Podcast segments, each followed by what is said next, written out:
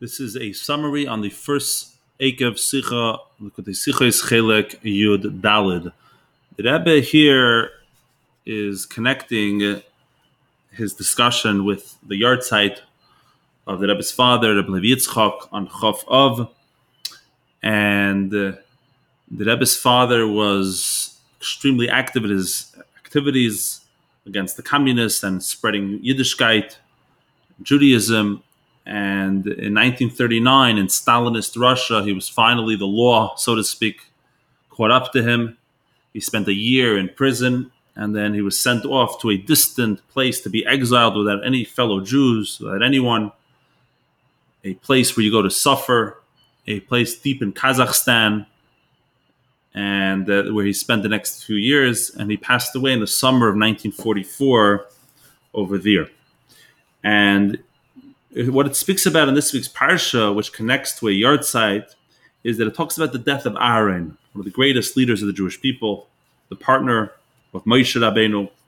And Aaron passes away, and it's juxtaposed with the story of the breaking of the tablets. That when Moshe came down the mountain and he saw the Jewish people serving the idol, the golden calf, he broke the tablets. And the Talmud learns, the Gemara learns from there, the Jerusalem Talmud to be precise, the Tractate of Yoma, that what? Ki kasha misasan shal tzadikim lefnei Baruch Hu. That it's difficult, the death of the righteous is difficult before the Almighty, before God, like the breaking, like the shattering of the luchos.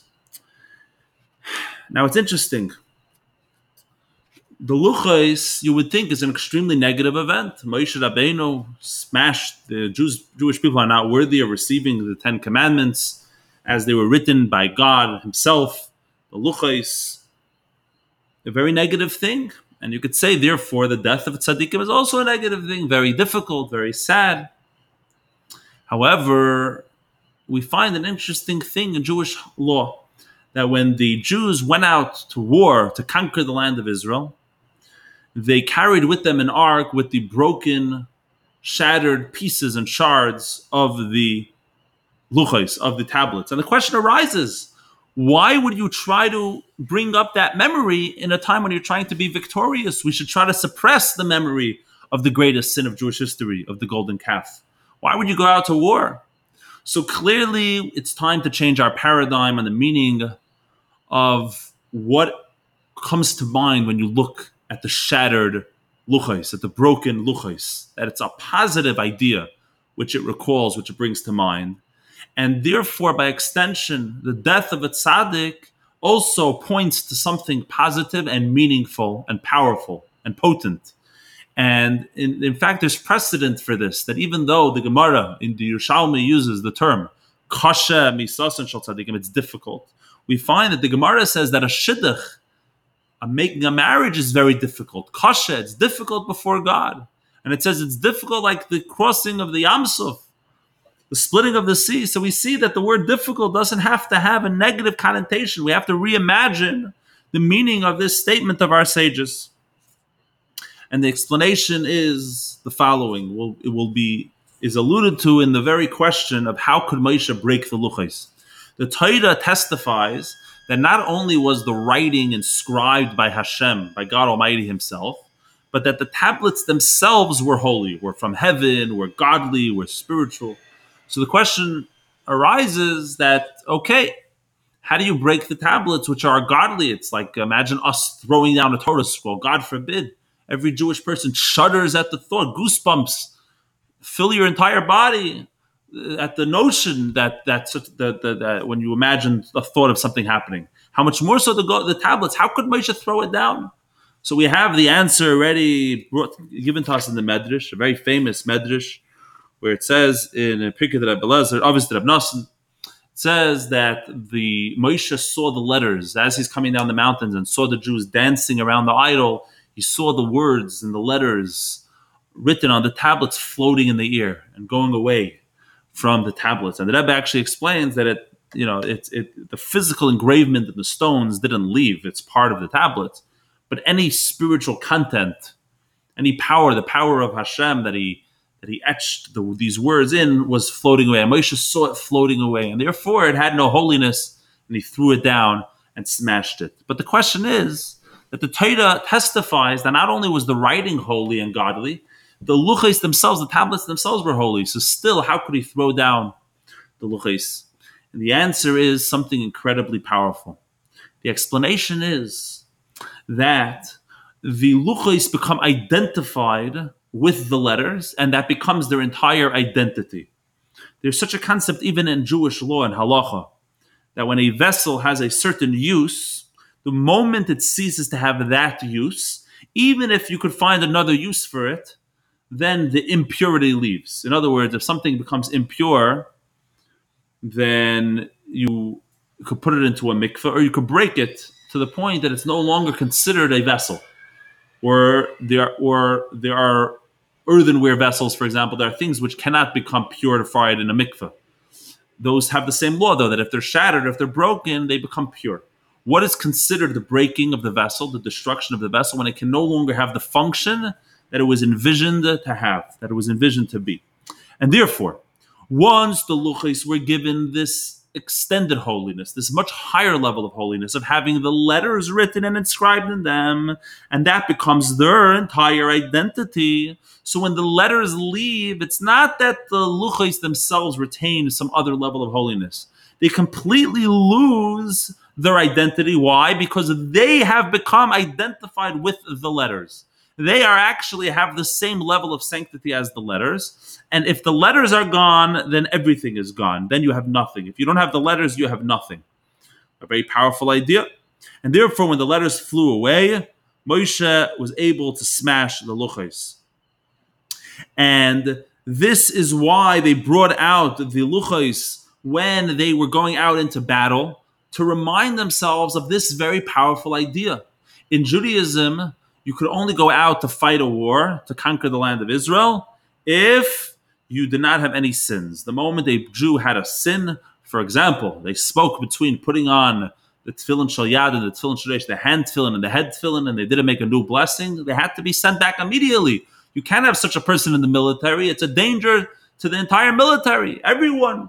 The, the, when you came to be drafted, the question was, you have any sins on your hands? That was the that was the real the real question that was uh, that was important to deal with.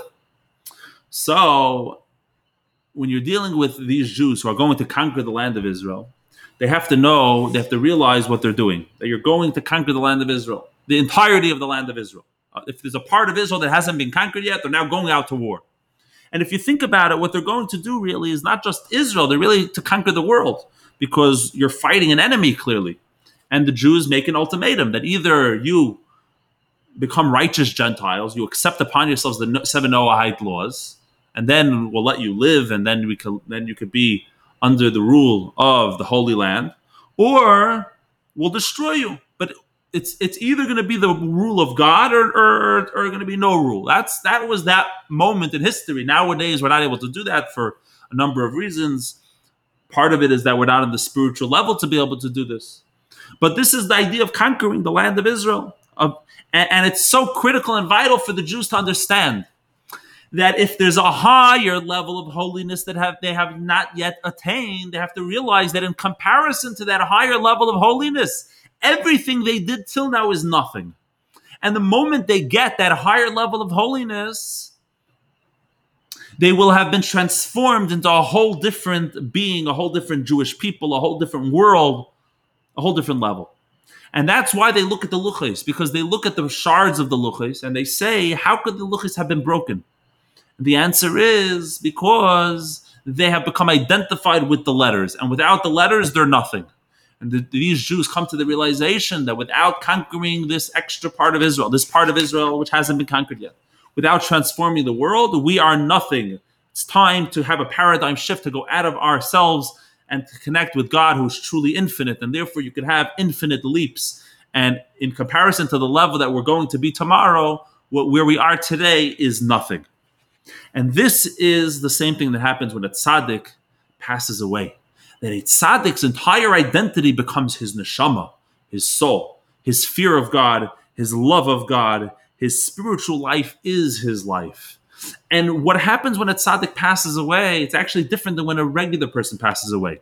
Because being that a tzaddik's entire identity is identified with his spirituality, there is no physical reality to a tzaddik. His entire reality during his lifetime has become spiritual. His body itself has become spiritual.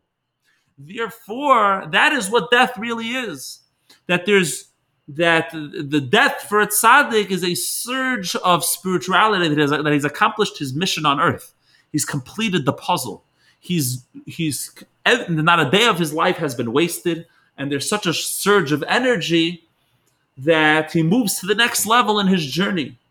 But the body itself has once you become so spiritual the, the the thing becomes identified with spirituality and therefore the body which is left behind at the moment of death is analogous to the broken shards of the luchais that there is no nothing left behind. The, the entire identity of the tzaddik has left because the entire identity of the tzaddik has become identified with the spiritual. And this is what happens on a yahrzeit, is why we celebrate a yahrzeit. That even though it's sad that goes up on a higher level every day, even in, in heaven, however, a yahrzeit is a quantum leap, a paradigm shift, a completely a complete jump, uh, which happens on a yahrzeit.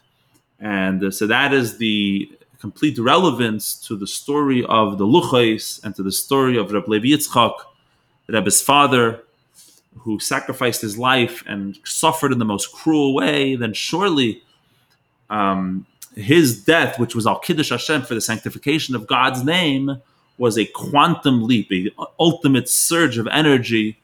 And he takes all those who connect with him, with Rebbe Levi Yitzchak, and study his Torah on all that entire journey that he's on. He takes us all together with him and together with the Rebbe.